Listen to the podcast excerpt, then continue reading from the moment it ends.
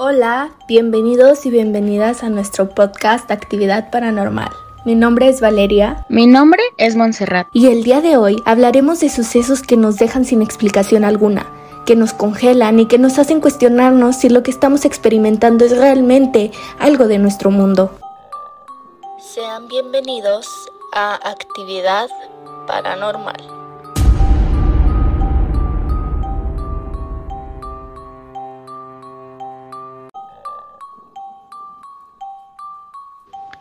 Los perros, los mejores amigos del hombre según muchas personas. Pero ¿alguna vez has notado que algunos de ellos cuentan con miradas demasiado humanas o comportamientos impropios de su especie?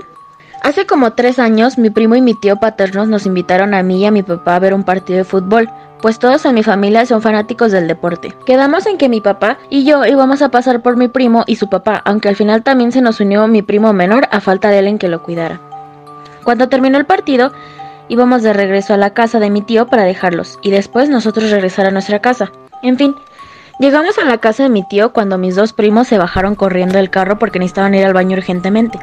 Mi tío, mi papá y yo nos quedamos un rato platicando afuera cuando de repente nos asustamos por un grito que soltó mi primo menor. Grito tan fuerte que parecía que lo estaban lastimando. Entonces no dudamos en entrar corriendo a la casa a ayudarlo y ver si estaba bien. Nos encontramos con mi primo menor hiperventilando, rojo y asustado en el suelo. Mi otro primo en cambio estaba escondido debajo de la mesa, llorando. Mi tío trató de hablarles y que reaccionaran, pero ninguno contestaba, haciendo que nosotros entrábamos en pánico también. Después de un rato tratando de que se calmaran, mi primo mayor empezó a calmarse, llorando en silencio y ya no tan nervioso. Con cuidado de no asustarlo le preguntamos qué había pasado. El perro estaba comiendo con una cuchara, dijo. Al principio mi primer instinto fue reírme, pero cuando vi sus ojos tan llenos de miedo sabía que difícilmente me estaba mintiendo. Después de contarnos eso, al parecer volvió a recordar lo ocurrido. Volvió a llorar y a hiperventilar. Asustados llamamos a la ambulancia, porque no sabíamos qué más hacer. Estaba morado de falta de oxígeno que tenía. En el hospital nos dijeron que mis primos no tienen ningún problema de salud, sino que más bien tenían esas miradas de las mil yardas que sucede cuando vives una experiencia muy traumante. Nos recomendaron llevarlos todas las semanas al psiquiatra y que cuidáramos su comportamiento. Después de eso, el perro de la familia jamás apareció de nuevo. ¿Nunca te ha pasado que escuchas que te llama una voz por tu nombre pero no sabes de dónde proviene? ¿Te ha pasado que crees haber visto a alguien caminar por tu casa cuando estás completamente solo? Entonces, Quizá no te guste escuchar mucho esta historia, pues es algo escalofriante, pero posiblemente tenga una explicación para ti. Es entonces que yo estaba sentada en la cocina trabajando con mi computadora. Mi familia había salido. Yo puedo afirmar que estaba sola. Sin embargo, veo que mi abuelo entra por la cocina y camina como para entrar al comedor. Yo simplemente lo saludé, pero él me ignoró. Pasó un rato y yo escuché el portón de la casa para posteriormente ver a mi abuelo entrar con otra vestimenta a la que yo le había visto. Y su típico sombrero. Yo simplemente me quedé en shock y le dije que cómo salió tan rápido si yo lo había visto entrar tiempo antes. Mi abuelo solo me miró extrañado. Yo entré en nerviosismo y comencé a reírme. Posteriormente miré rápidamente hacia la otra puerta para ver si había salido del otro lado y solo me estaba jugando una broma. Pero no fue así. Esa puerta estaba cerrada. En ningún momento se escuchó que se abrió, ya que esta puerta tiene como cascabeles que suenan cuando se abre. Al final, solo le conté a mi abuelo lo que le pasó y me dijo que algo similar le había ocurrido. La verdad, nunca me había pasado algo así. Es por eso que sí me asustó. No sé realmente qué fue lo que entró primero, pero era idéntico a mi abuelo. Leonor se mudaba de nuevo.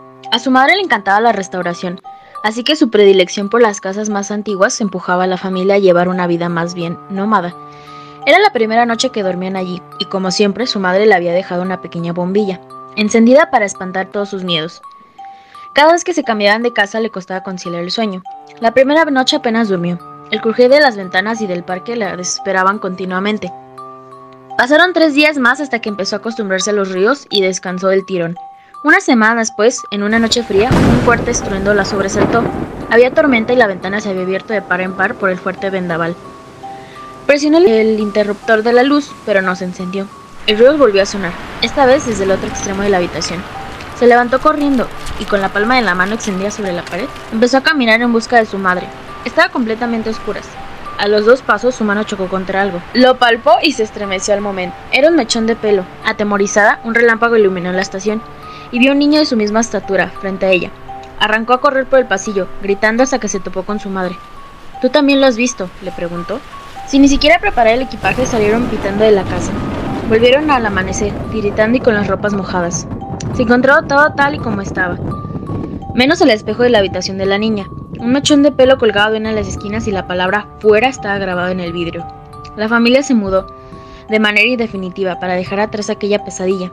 Leonora había empezado a ir a un nuevo colegio y tenía nuevos amigos. Un día la profesora de castellano les repartió unos periódicos antiguos para una actividad. La niña ahogó un grito cuando, en una de las portadas, vio al mismo niño una vez más, bajo un titular. Aparece muerto un menor en extrañas circunstancias.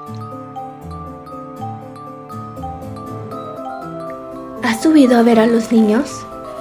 Un adolescente está cuidando por primera vez a unos niños en una casa enorme y lujosa. Acuesta a los niños en el piso de arriba y cuando apenas se ha sentado delante de la televisión, suena el teléfono a su lado. A juzgar por su voz, el que llama es un hombre.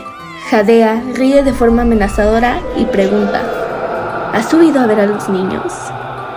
La canguro cuelga convencida de que sus amigos le están gastando una broma, pero el hombre vuelve a llamar y pregunta de nuevo, ¿Has subido a ver a los niños? Ella cuelga toda prisa, pero el hombre llama por tercera vez y esta vez dice, Ya me he ocupado de los niños, voy por ti. La canguro está verdaderamente asustada. Llama a la policía temblando y denuncia las llamadas amenazadoras.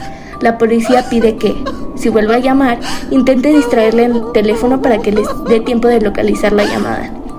Como era de esperar, el hombre llama de nuevo a los pocos minutos. La canguro le suplica que la deje en paz y así le entretiene.